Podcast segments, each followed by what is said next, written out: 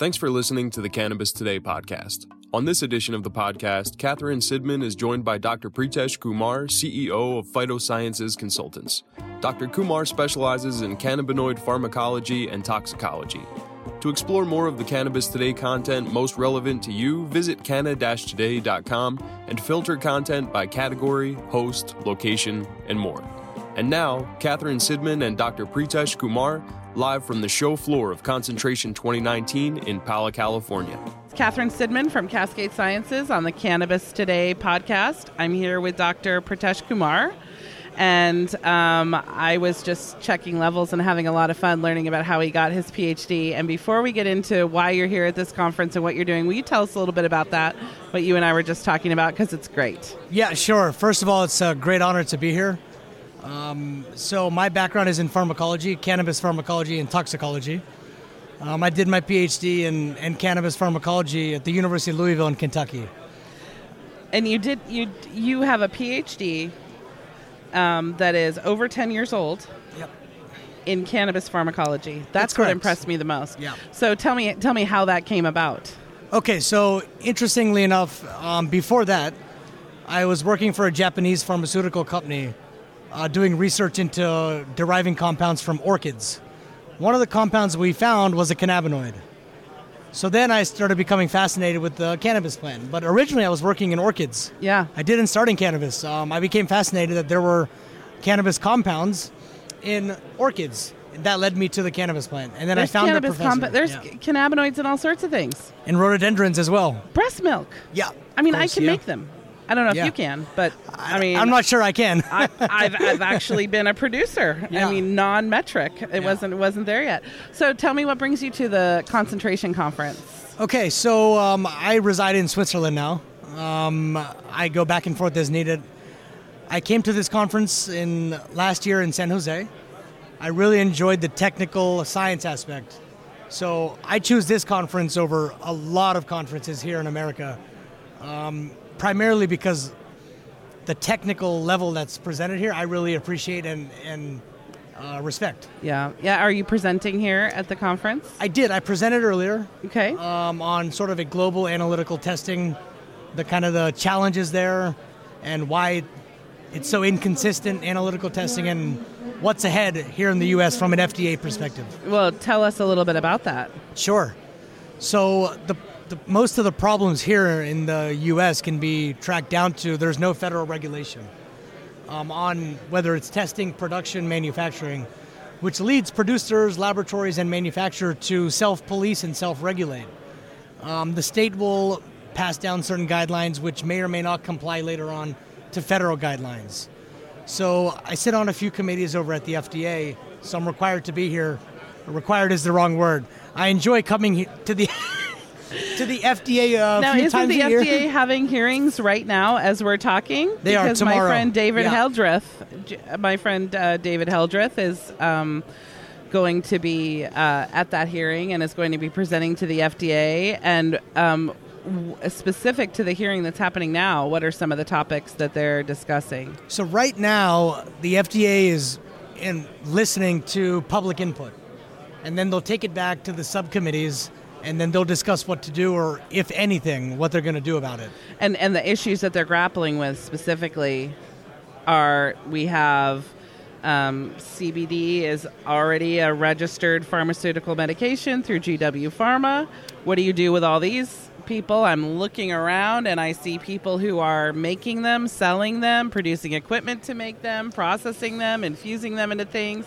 And it's a registered pharmaceutical. So, so how is how are they tackling that? What do you see happening? So right now, they are and they aren't. The biggest challenge from the FDA perspective is it's sort of in reverse. This compound is already in the marketplace and saturated in some markets, and there hasn't been any guidance from the federal government, let alone the federal bodies that regulate dietary supplements, medicines, and APIs, active pharmaceutical ingredients. So the only thing that the FDA has been doing for the last few years has been sending warning letters to companies that are falsely or making false marketing claims. For example, CBD cures pancreatic cancer on their website without having done that clinical research you'll get a warning letter from the FDA. Okay. Okay. But, so making yeah. claims. That's correct. Making claims, but also here in here in California, um, producers have had their products removed from shelves by the health department. So And that's he- a different story. Oh, the reason for that. that is is until now there hasn't been much regulation in California, right? What's happening with that is is because these because of the unregulation, there was a tremendous amount of product that ended up having very high ppm part per million levels above the threshold of certain pesticide residues or mold or some kind of contamination that was going unchecked because it wasn't regulated. Now that it's being regulated, they're seeing that these products actually have contaminants in there that are dangerous for consumption for humans. So now that's on the that's on the regulated cannabis side in California. On the non on the hemp side, products are being pulled because the health department's not allowing CBD infused products regardless of testing, not because of product quality, but because you can't have those in California. The only cannabis related products in California that have cannabinoids have to be part of Metrc. You see what I mean? Have to be part of Metrc. So people can sell hemp oil, but you can't sell CBD oil out. I mean, until you can sell it until you can't, right? So you're, you're 100% right. There's a there's a little nuance in there. So the way that the Department of Health here has approached this is they they put out a statement saying that you cannot sell CBD derived from industrial hemp and market that as a dietary supplement. So if you're making marketing claims on it as a dietary supplement, that's not allowed here for right now. Mm-hmm, mm-hmm. Interesting. I, I, is that a where where do you see how do you see this unfolding or is that is that are you not a good prog- prognosticator are you mostly just a good handler of the situation as it is right now You have to do a little bit of both. right Um, so what I see coming from the government side is um, is mainly due to the recent GW Pharmaceuticals approval. Um, now that is going to complicate a lot of things because GW Pharmaceuticals they spent hundreds of millions of dollars developing their drug that got FDA I'm not sure hundreds of millions but they spent tens of I'm going to give them tens of millions. I'm not going to give them hundreds. I'm going to give them tens. Okay, fair is enough. that fair? Is that fair? But Yeah. okay but this is I mean the the this is really the rub because I'm a, I'm a capitalist right? I I we're a manufacturer of equipment and I like to sell it at a profit right? That's what that's my whole job. And I'm not I'm unapologetically I love business, right? So when I see a company that was forward thinking enough and on top of it enough to go to Amsterdam, go to the UK, do what they did, GW Pharma, I admire their pluck Absolutely. and they got it Yes, they did. as a capitalist in this country where the government is not supposed to mess with a business's cheeseburger. And in my heart, I'm a free the plant gal. I'm conflicted. I'm conflicted. Tell me, tell me, kind of how you see that shaking out. Okay, so it, the way it, the way it may or may not shake out depends on how successful regulations develop here in the U.S. If a federal approach is taken, certainly GW Pharmaceuticals will be included in that dialogue from the FDA because their drug, their CBD to THC drug, is approved by the FDA. Mm-hmm. So that's one route. The other route is instead of instead of pharmaceutical, there may be secondary and tertiary markets. So CBD may fall into a raw ingredient market. It may fall into a nutraceutical market, which may not require pharmaceutical intervention. Here's where it gets challenging. When those compounds enter the pharmaceutical market in terms of buying and selling, that is when there's going to be some So right now, I, I have a. I have a hundreds of customers making isolate by the kilo and just barrels of it, and you know what I mean. That isolate's going to end up in some sort of supplement, some sort of product, and I'm not sure where I'm not sure where the FDA is going to insert itself. You know what I mean? So I've got isolate producers who want to be GMP, for example, and who are getting themselves ready for FDA regulation. But I'm FDA regulation might also mean that they have to license CBD production through GW Pharma or something like that, right? If they own if they own that compound in terms of its medicinal qualities, then can anybody just make it? Like, can I go make Tylenol and say Well- I'm making Tylenol? Number one, they don't own that compound. Okay. So what, what- do they own? Maybe you could explain yeah, that. their patent is for their product Epidiolex, Okay. which is a one to one ratio of THC to CBD. Okay. That formulation is unique to Ep- to GW Pharmaceuticals. Okay. Regarding your inquiry and question on the isolate, that very well could be could enter a sort of API active pharmaceutical ingredient registration um, strategy, right? Um, so, bu- what you had mentioned, uh, getting a GMP facility and having GMP quality isolate, that may very well be open to a lot of different producers, actually. Okay. Okay. And that is only going to enhance the quality and the type of end product that's coming out of that facility. So I see that as a positive. For sure, Yeah. for sure. Um, and certainly, if we want to do any work with the European Union, we've got to adopt their packaging standards, their compliance standards. I mean, Health Canada is way ahead of us. Yes. You know, we're still trying to figure out, I mean, you know, Oregon is still trying to figure out what to do with its extra cannabis that. I don't know who's going to be the first one to tell them it's not still in Oregon. But okay. I mean, while they're trying to figure that out. But we're so busy trying to figure out what to do just in these 50 state tight compartments in our little world here that I, I think, in a way, we're missing what's going on in this global market. Well, I think at some point when the global borders open up, for companies here in the U.S. that want to sell into those markets, especially in the European Union, I think the companies that are taking the approach of let's look at GMP, let's start getting those things in order in our laboratory, whether it's testing or production, are going to be far ahead. Not only in that market, but they will be attracted by the FDA. Say, hey, we see what you guys are doing. You've taken some components of the FDA CFR federal code or regulation and tried to adapt it to cannabis. So when they come out with their regulations, they may not be that far off. Right, right. And CFR, another acronym that's being tossed around quite a bit, uh, is what is the C? It's the Code of Federal Regulations. Code of Federal at the Regulations. FDA, so yeah. CF, so CFR chapter 16 and 21 are those 21's the- a big one. 21's a big one. 211, Data yeah. logging. 21 is the data Yeah. logging. I, I I know such a little bit. That's Such okay. a little bit. So so when you're in Switzerland exercising your cannabis PhD, what do you what do you do with it there? Okay, so we have a uh, R&D laboratory there that does a lot of the Why Switzerland? I mean, uh, in chocolate, I Okay, get it. so- Watches, knives. Okay. So fair. That's a fair question. So I do quite a bit of work um, in Geneva at the World Health Organization. So I'm on the cannabinoid pharmacology and toxicology subcommittee there. wow. In Geneva. Yes. Yeah. and and do do they know that?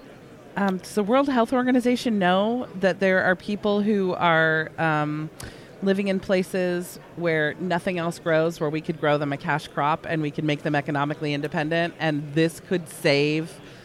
This could save everything. I, I mean, I hate to, I hate to be that person like cannabis is going to save everything, but do they know that cannabis can save everything? So the the WHO, the the primary objectives of the WHO is to ensure that whatever the product might be, whether it's a medicine or not, doesn't harm is not harmful for human consumption. So we look at toxicology, we look at pharmacology, we look at the safety data.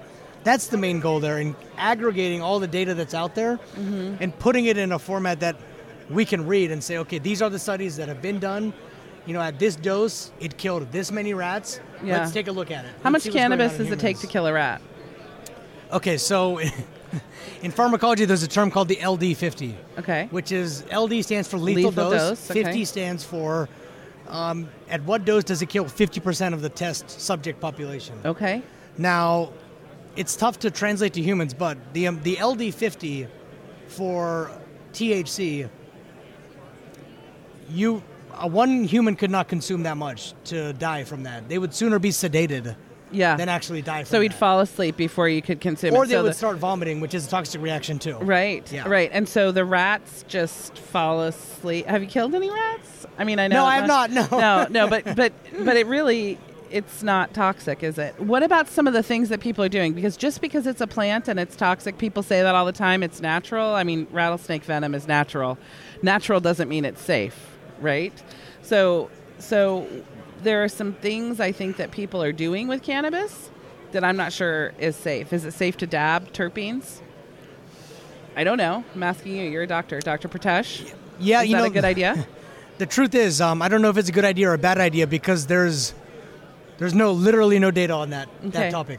But, you're taking a phenol. you're taking yeah. something with a phenol. Phenols are very dangerous. Um, Yes, they people are. need to be very careful. Consumers Right. need to be careful with. There's a lot of talk about terpenes, but phenols in general can be very toxic. And and in what in what form when they're consumed? Inhaled, burned, Inhaled, burned, inhaled, uh, ingested. yeah. Phenol. So and, and Phenols ter- in general can be very toxic depending on the dose. Right. So, and we don't know that. So stuff is showing up in vape cartridges, you know, and now we're hearing that there's lead and cadmium and whatever else in vape cartridges. So we're not sure. We're not really sure what we're doing yet, but we know that before that we before we've done any testing on it, we've released it to market. I mean, that's cannabis right now. So that's part of the problem is that even, for example, from the device standpoint, some of these um, vape devices, the cartridges or the, excuse me, the vape pens Batteries themselves. Oh, oh, okay.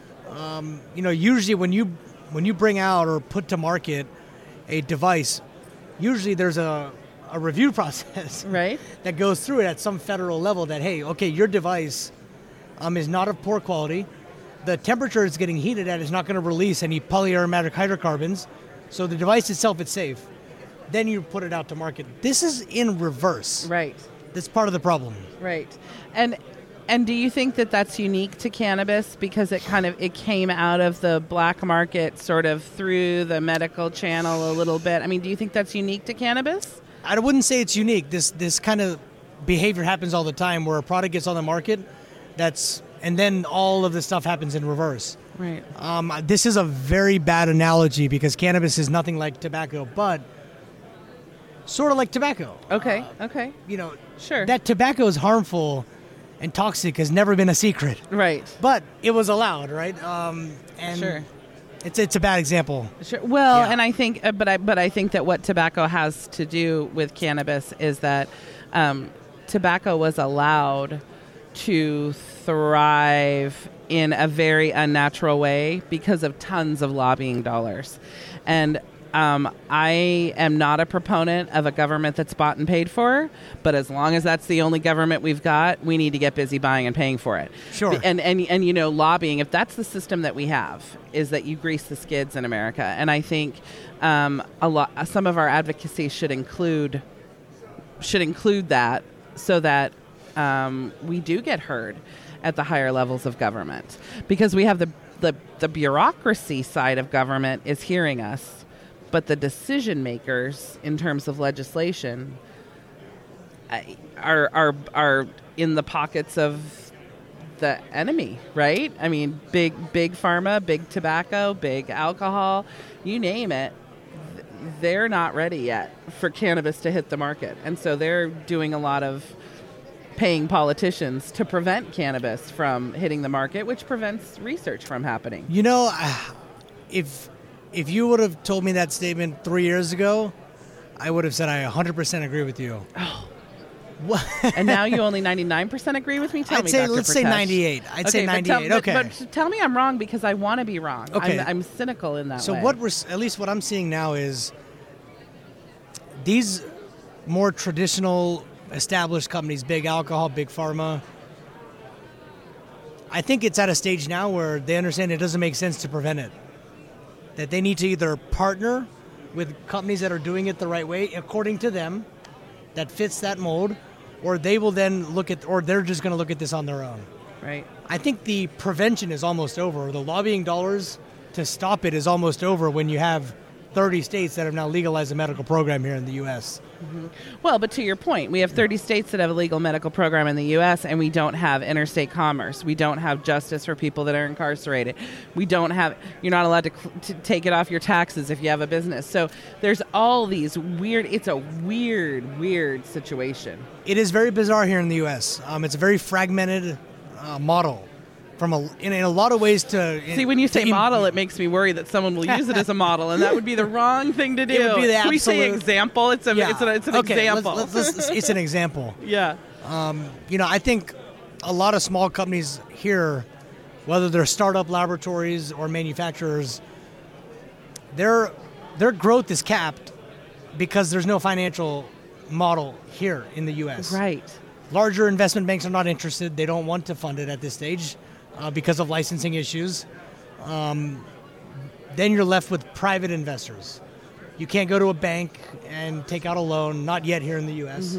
That's why Canada's Mm-hmm. you thriving. can't. But then why do they have these huge IPOs? I mean, like, how are they working it out on Wall Street when Homie can't even get a checking account? So they're not. What they're doing is kind of a runaround because they can't directly list on a major U.S. exchange.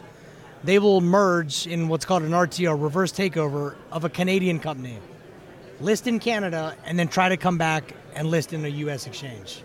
You know what really bothers me? It really bothers me that I look around and I see my customers. You know, I sell I sell equipment, right? Distillation equipment, decarboxylation, all of the all of the processing equipment. And what is so very frustrating is that um, my customers are having to come and buy eighty thousand dollars of equipment from me or whatever, and it's so difficult for them to do that. For them to take that cash and to move it through our banking system, however they're going to do it in money orders or whether they have a bank. This is certainly easier now than it was five or ten years ago, but there. I mean, I, as an ancillary equipment supplier, I have our company has two backup checking accounts, right? As an ancillary supplier, we don't ever even touch the product as a as a company, and yet we're always at risk of losing our checking account. So when I see that there's something huge with Wall Street, it just makes me mad. And I think It's that's absolutely unfairness. ridiculous that an ancillary business would even have those issues. Right, right, right. So it's it's constantly we've had to rebrand our company three different times, rename it, just to navigate that. And um, and we're not even a producer. I mean, God bless the farmer. I don't uh, the cultivators like how they do what they do. And and I I live in the Emerald Triangle uh, here in California, and um, I'm a huge uh, proponent of um, regulated cannabis. And I tell everybody I know, you know what? If you want to, if somebody is your hero, it's the people who are the licensed producers in the Emerald Triangle. Because I'll tell you what, they didn't do it because they're going to make any more money. They didn't do it because it made their product better. They didn't do it because it's going to make them richer. They're doing it because they're part of a movement and and and we need them and they're my they're my heroes because what they're put through is not easy I would agree with that. I think the farmers take the most risk. Mm-hmm. Um, in, a lot of ways. yeah yeah for sure dr pritesh how do we get in how do we get in touch with you how do we follow you on instagram how do we know what we're doing how do we find out more about your company what do we do Okay, so the Instagram is a bit difficult because I'm not on social media. I'm on LinkedIn. you're on linkedin I'm on LinkedIn. social I- media for Yeah, smart people Yeah, I, okay. I don't have. Instagram. I don't have Facebook or Twitter. Uh-huh. Um, my company's Phytosciences. We're based in Switzerland. We have an, we have some offices here in the U.S. yeah Um, I guess you can go to www.phytosciences.com and shoot us a note. Yeah, and, and then I'm going to have to circle back with you about your marketing department because they're going to want to prep you for this stuff a little bit better. Trust me, next they've been time. trying to for years. Okay, all right. Well, thank you so much for joining us today on the podcast. It's been a pleasure. It's been a real pleasure and an honor. Thank you very much.